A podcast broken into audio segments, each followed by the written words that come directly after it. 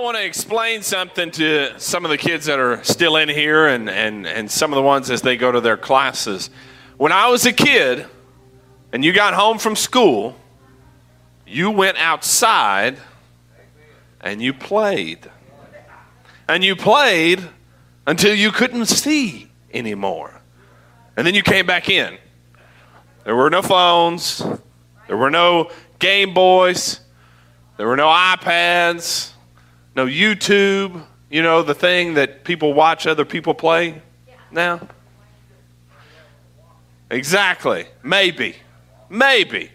But you knew your neighborhood and you knew the people in your neighborhood. As a matter of fact, you knew your neighborhood so well that you could probably tell who was in each house, where they were from, what they were about, and not really ever talk to them.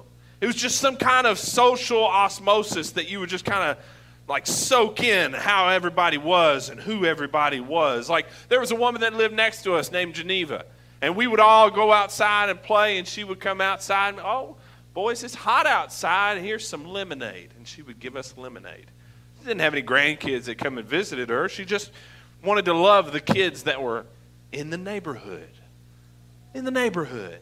Now, her neighbor right beside her, directly after that, would come out and yell at all the kids If I find any of those cups in my yard, so help me.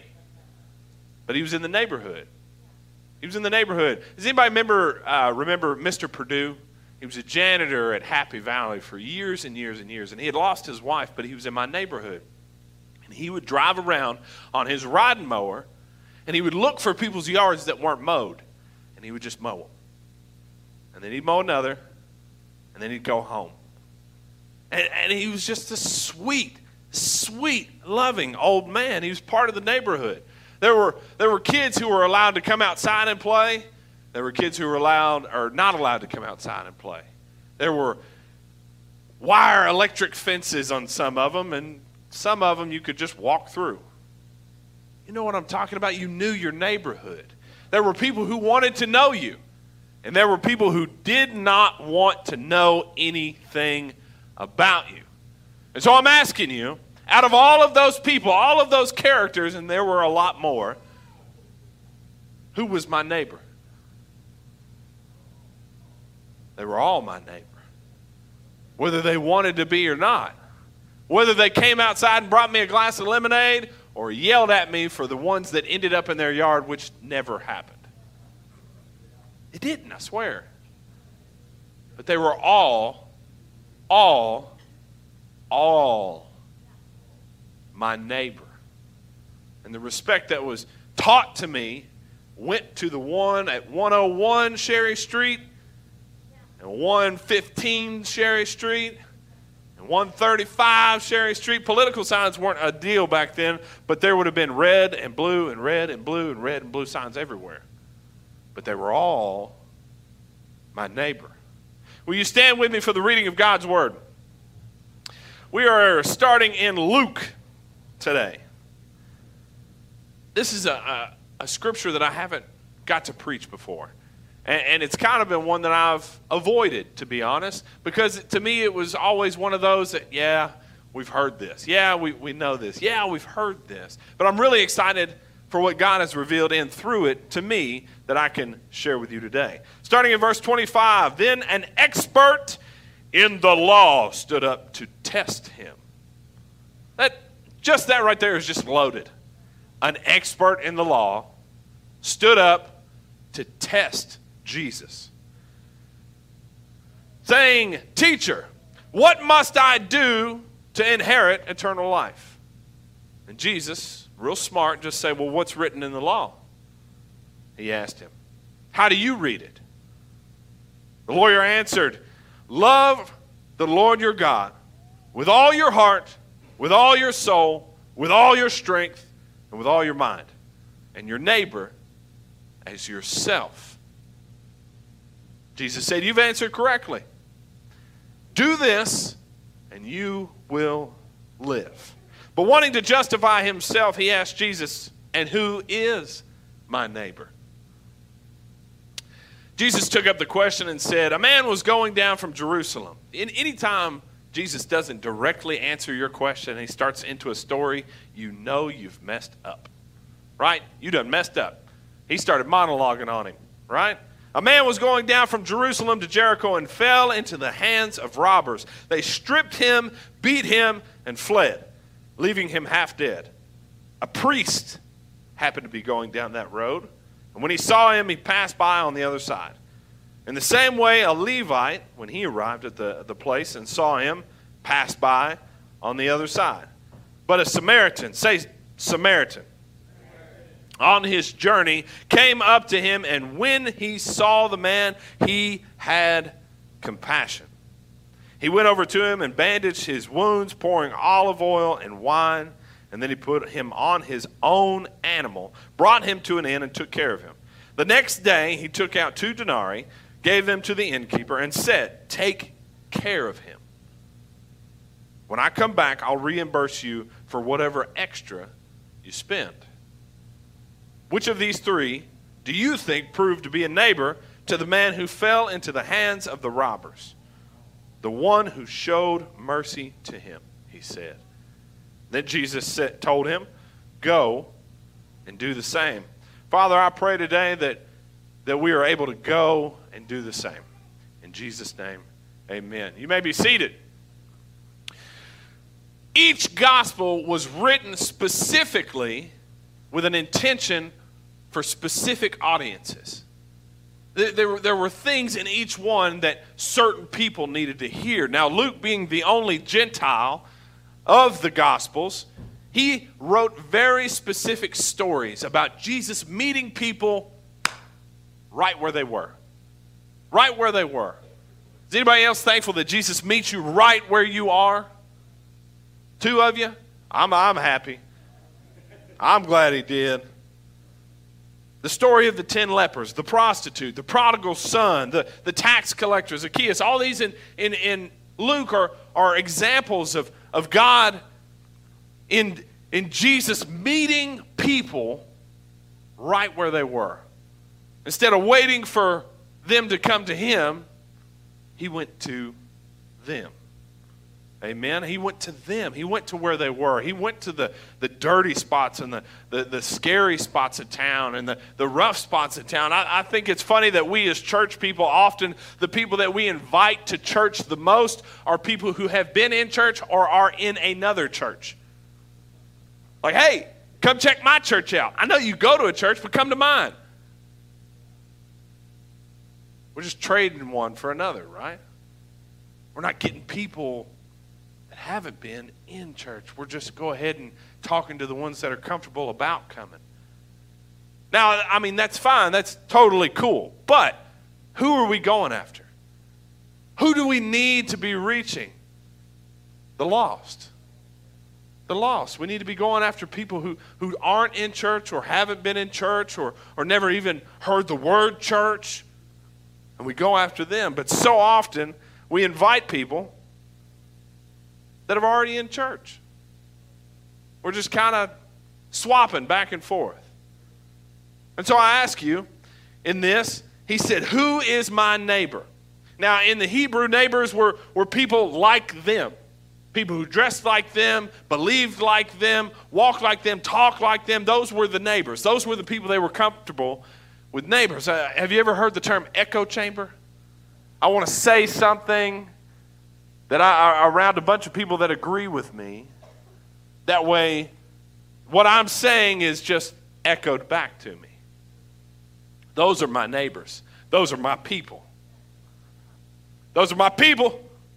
You ever been on a held hostage on a group text? And I mean that in every sincerity. Your phone, you're just sitting there, Ping, ping, ping, ping, ping, ping, ping, ping, ba-bing, ba-bing. It's like, what is happening? Oh, one person ate this and they want the recipe and they thought it looked good and there's two more pictures and you have nothing to do with it. And you just put your phone back down and it goes ping, ping, ping, ping, ping, ping, ping, ping, ping, ping. Oh, is this important? No, it's just them all talking about it again. Who is your neighbor? Who's your neighbor? Is it people that agree with you or is it people that don't agree with you? Is it people that have it all figured out or have nothing figured out? Is it the people that you absolutely love the most, or is it the people that you don't know at all? All of them. It's so easy, right? We know this story. We know this. All right, yep, all people.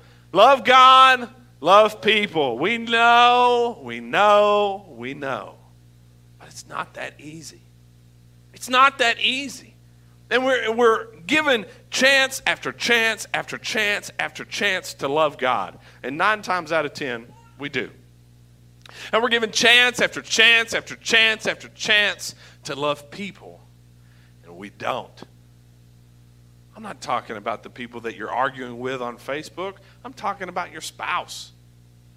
I'm talking about your mom, your dad. My, my kids hate each other. I'm convinced of it. They just, it's like, all right, fine, you're not brother and sister anymore. Go to your room. Go to your room. Y'all don't like each other. That's fine. We'll move you out. That or throw these gloves on and settle it. Figure it out. But love each other. Love each other. We're given so many opportunities to love, and we just don't. We just don't. I mean, we don't.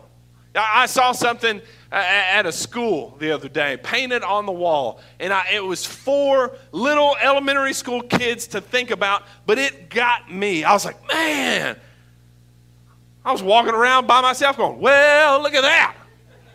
And everybody, nobody knew what I was talking about. I was like, it's a church thing. Y'all don't know. And it said, seek first to understand and then be understood. Seek first to understand and then be understood. How amazing would all of our conversations, would all of our interactions, would all of our discourse between people that we agree with, don't agree with, anything at all change if the very first thing that we did was go, You tell me why you believe that. You tell me. Let me understand where you're coming from. Let me understand your point of view. I want to understand you. I care enough that I want to know what's going on with you before I start trying to just wash away everything that's going on with me. Let me understand you. I know this is corny. You're the only you. As Dr. Seuss says, there's nobody youer than you. You. There's nobody that has had the same exact set of consequences and situations that have built you up to where you are today. The sum of all things in your life have made you into who you are right now. And that needs to be understood. But also, if everybody else is the only person that is them, the only person that has that position, the only person that has seen those things or been through those things, why would we not first try to understand so that then we can be understood. When we read Scripture, when we pray, how amazing would it be if we tried to understand and then, then be understood? Who is your neighbor? You know, through this scripture, I, I thought it was really funny. I, I've, I studied this scripture a lot, and there were some some eschatology type things where someone was supposed to be, you know, Jericho and someone was supposed to be the Antichrist and some there was all and, and it no. No. Mm-mm. And then somebody tried to go through the reasons why the priest didn't stop or why the Levite didn't stop. They, they said, well, it's very easy. The, the priest was walking down and, and he didn't stop for the, for the man that was beaten because then that would make him unclean. And then he would have to go through the rituals of, of cleansing himself and staying outside and, and doing all those things. And, and that's, that's why he didn't, didn't stay. That's why he, he didn't stop. He, he would have to do those things. And the Levite crossed to the other side of the street because he saw this man that was beaten and, and, and stripped and just in a bad way. And there may be still people over there that are beating and stripping people, so I, I'm not going to go to that side of the street. I'm, I'm going to cross over this way. And then the Good Samaritan stops. Here's why none of those are true because they're made up people. It's just a story Jesus was telling. Just a, a story Jesus was telling. That's not the point. That's not what he's trying to get you to look at. What he's trying to get you to look at is him. It's him. The very first thing he said was, What does the law say? What's it say? Mr. Expert lawyer man, you know what? What does it say? It says, Love the Lord your God with all your heart and all your soul. Love him perfectly. Love God perfectly. Love him with all your heart, all your soul, all your might, everything you have. And love your neighbor as yourself. I would ask you who in here loves God with all their heart, all their soul, and all their might? But I can't say that because I'm incapable of that. I don't, I don't. I'm broken. I'm incapable of loving God perfectly. I'm incapable of loving my neighbor as myself perfectly. Because if I was, then I wouldn't need Jesus. I wouldn't need him. I would already fulfill the law. I love God perfectly. I do all the things that I'm supposed to do. I love him. I put nothing above him. There's never a moment that my focus and my will is not exactly lined up with what he would have for my life. I've got it figured out. I love my neighbor as myself. No. I can't. I can't. I can't love my wife as I love myself. I fail her every day, every moment of every day. And I'm so thankful that I have Jesus. I fail my parents, I fail my kids every day. And I make sure that they know I have Jesus the grace of God is overwhelming, it's all consuming. Where sin abounds, grace abounds more. Hallelujah. I wish I could love God perfectly. I wish I could love God with all my heart, all my soul and all my might. I wish I could say that. I'm trying. I, I, swear I'm trying. I'm trying with everything that I have, but I fail and fail and fail and fail. And a lot of times it's the same thing that I'm failing at. The same thing I'll grab and drag and this ugly, stinky mess and throw it in front of the cross and just be like, Take it, Lord. Take it. I, I, I'm sorry. I'm sorry. And then I turn around and grab it again and say, Here it is again. I didn't think I took it with me, but I did. Here, bam. I'm sorry. And then I take that same thing and I lay it at the foot of the cross again and again and again and again until I'm starting to just go, What am I doing? What am I doing? I keep I keep trying to do it by myself.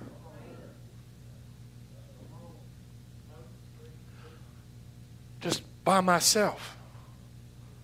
Just by myself. I, I, I take this thing and I lay it down and somehow I grab it and I'll, I'll, I'll drag it back with me and work on it. I'll get better. I'll do better. I can figure it out. I'll do this. I can work on it. I can be better. I can try harder. I can, I can, I can fix this. I, I can fix this. I can, I can work on it right? I can work on it. I'm, I'm competitive. I'll, I'll beat this thing. I'll beat, I'll beat that. I'll, I'll, I'll do it.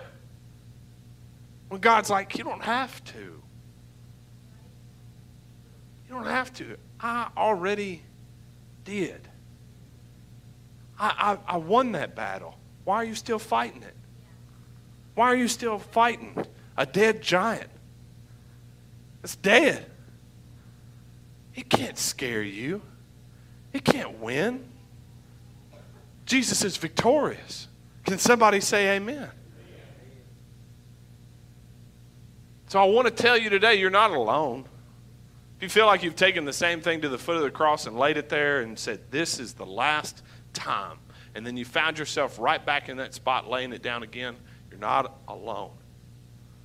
You're not alone. You need Jesus. Me too. Me too. And I'm so thankful in that moment because that's where He meets you. He meets you in that brokenness. He meets you in that, that muck and that mire. He meets you in that darkness because then He can provide the light and light it up. But the Samaritan didn't just help him, he didn't give him enough, he gave him everything. Here's my animal. Here's my day's wages. Here's everything that I have. If you need more, if he needs more, give it to him. I'll, I'll, pay you when I get back. There's so many times that we do an act of service and feel really, really good about it. You know what? I tipped them $5 instead of two. Merry Christmas. How many times have we just, you know what? Just everything.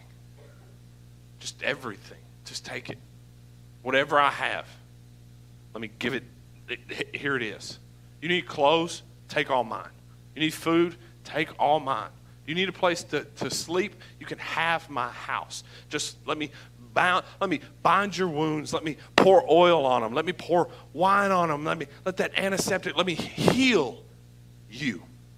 Let me do what it needs to be done to heal you, but not just heal you. Let me heal you and then give you what you need after, and then let me give you what you need after, and let me give you what you need after, and after, and after. And guess what? It's been six weeks, and I've checked on you every single day, but I'm still here. You need anything? Because I still love you. I still love you. The people that we care about, the people that agree with us, the people that don't agree with us, the people that are on one side of the spectrum and one side of the other, one side of the aisle and the other side of the aisle, the people that have hurt you the most. Abundance of love and care. Abundance of love and care to the people who have let you down over and over and over and over again. And also to the people that love you every single day. And you just go, they'll be there. They love me. And you just love and love and love them every single day. So, church, I ask you, can you love God perfectly? No. Can you love people perfectly? No. So, what do we need? We need Jesus. We need Jesus. Not like it would be really helpful to have him. No, like we need Jesus. I need Jesus. I need you. I need I, I need I can't do any of this without you. Not not any of this. I can't do anything without you. Every time I fail, I need Jesus. Every time I succeed, I need Jesus. Everything. Everything. And James 1, verse 22 But be doers of the word, and not hearers only, deceiving yourselves. Because if anyone is a hearer of the word and not a doer, he is like someone looking at his own face in a mirror. For he looks at himself, and goes away immediately, forgets what kind of person he was. But the one who looks intently into the perfect law of freedom and perseveres in it, and is not a forgetful hearer, but a doer who works, this person will be blessed in what he does. The law of freedom, the law of liberty, the mirror of our brokenness. The, the, the law of liberty gets to show us who we are gets to show us exactly where we are. I'm not worried about the hearers and doers of the word. That's obvious. We know that. Let's not just hear the word, but let's do it. Let's let's let's get this stuff done, right? I mean, let's do it. When we say love people, love people. When we say love God, love God. But it's not just you looking at yourself going, is this what I'm supposed to be doing? Yeah, that's what I'm supposed to be doing, and then turning away and forgetting exactly what it is that you're supposed to be doing. No, it's looking into the law of liberty, the law of freedom, and the law of liberty, the law of freedom. You look at it and you say, man, I am messed up.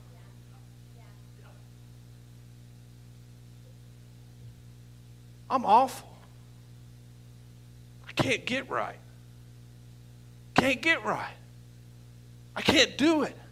I'm looking at this, this law of liberty, this law of freedom, freedom, knowing that, that I've taken the same thing to the cross 50 times.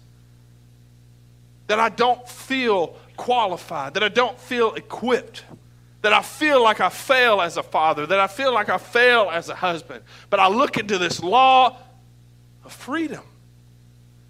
How am I still liberated? How am I still free? How? Because when I look into this mirror, this reflection of who I am, I get to see Christ standing in front of me because I get to share in his righteousness, not mine, because he died. He lived a perfect life and became sin, my sin, the sin I'm looking at, so that then I share in his righteousness. And it's no longer I who live, but He who lives in me because I got crucified on that cross too. And so it's no longer me. But man, if I avoid this mirror, if I just walk around it and I, I don't look at it and I don't remind myself how broken I am, I forget how bad I need Jesus. Oh man, I need Jesus. I, I want to remind myself of just how much I don't have it together. I, I have to be reminded because this is where He met me. This is where I was whenever He said, Follow me. Leave that behind. Step into that reflection. Reflect my glory instead of your failures reflect who it is that I am to you as opposed to who it is that you try to be for everybody else. I get embarrassed about doing things wrong. Okay? It's I am not technical. Right? I had to put in a new faucet. If you laugh, I will excommunicate you. I bought a new faucet. And it took me four and a half hours. You haven't heard. To take the last one out.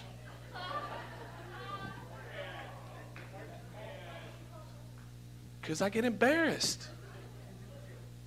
To the point to where I destroyed it into as many pieces as possible so that then I could get it out of the sink.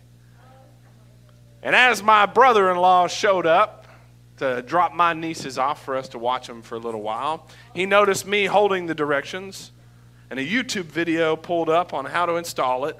Me looking at them and mad at the video because that's not in directions. And like, he just like move and like put it together. It's about five minutes, 10 minutes. He's like, there you go. Yeah, it's real funny. It's, it's hilarious. I'm not good at it. I'm, I'm not good at it. I, I, I, I'm, that, that, that embarrasses me. It, it does. It does. My wife, my wife taught me how to put windshield wiper blades on. It's not my thing. It's not my thing. I, I get embarrassed, and I, I, I'm, I'm sorry. Last night we had some friends over for dinner, and as they pulled into the driveway, I opened our back door to walk out, but I didn't open it far enough and ran directly into it. And so they're in. The, I'm taking trash out, and my eyes starting to like puff a little. They're like, "Hey, you need any help?" I'm like, "No, I'm good." Like threw stuff away. Never told them that I ran face first into a door like I've never walked before. But in each of those moments, my brother in law showed me how much he loves me. My wife showed me how patient she is with me. So very patient. I could have told my friends that I ran into the door like an idiot because they would have went, yeah, sounds like you.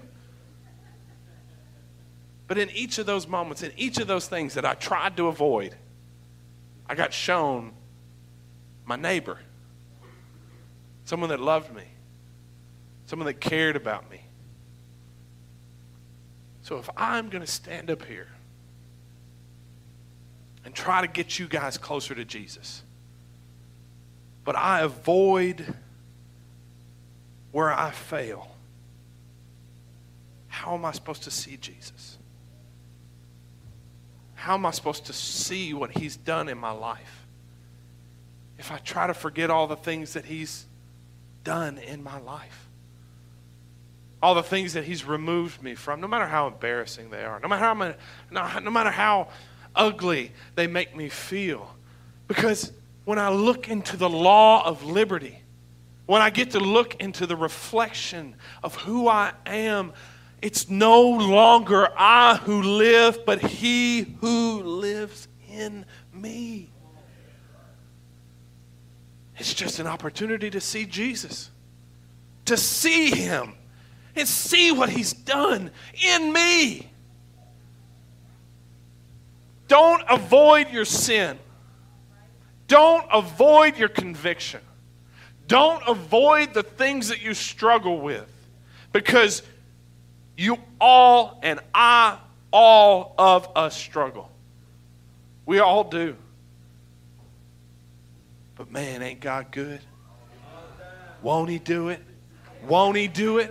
Won't He take the needle out of your arm? Won't He take, get you out of somebody else's bed? Won't He get you to quit lying? Won't He get you to step up? Won't He get you to walk in faith and, and trust and grace and power and love? Won't He get you to stick your chest up where it never has before? Won't He get you to pick your chin up when it's been down your whole life? Won't He tell you that I love you and I'm your Father when you never had one on this earth tell you that?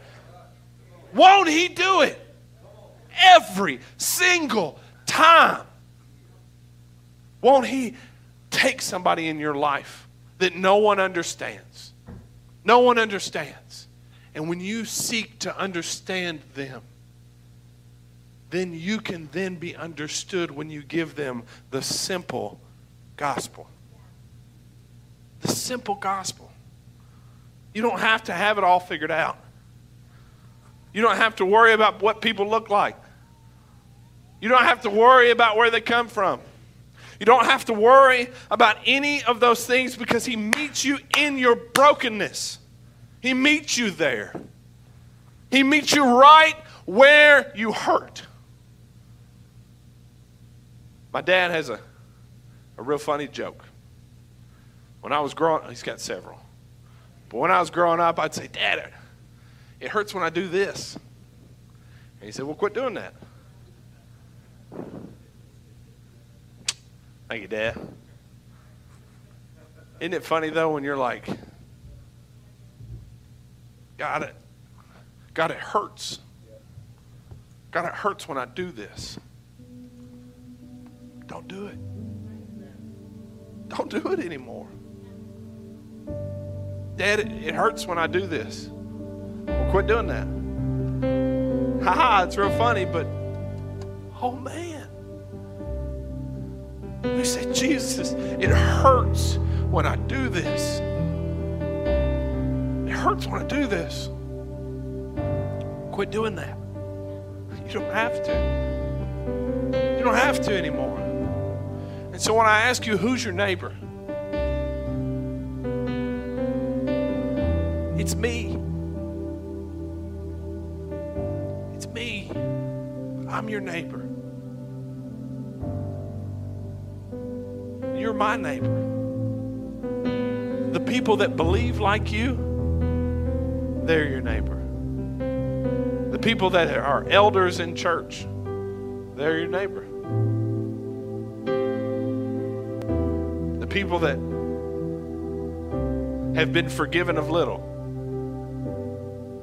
and forgiven of lot,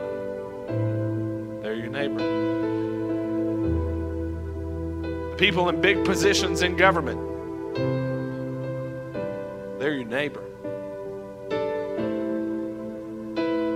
The people who you agree with politically, the people you disagree politically, neighbor. The people that have hurt you, your neighbor. The people that love you, your neighbor. I'm your neighbor. I'm someone's son. I'm someone's father. I'm someone's husband.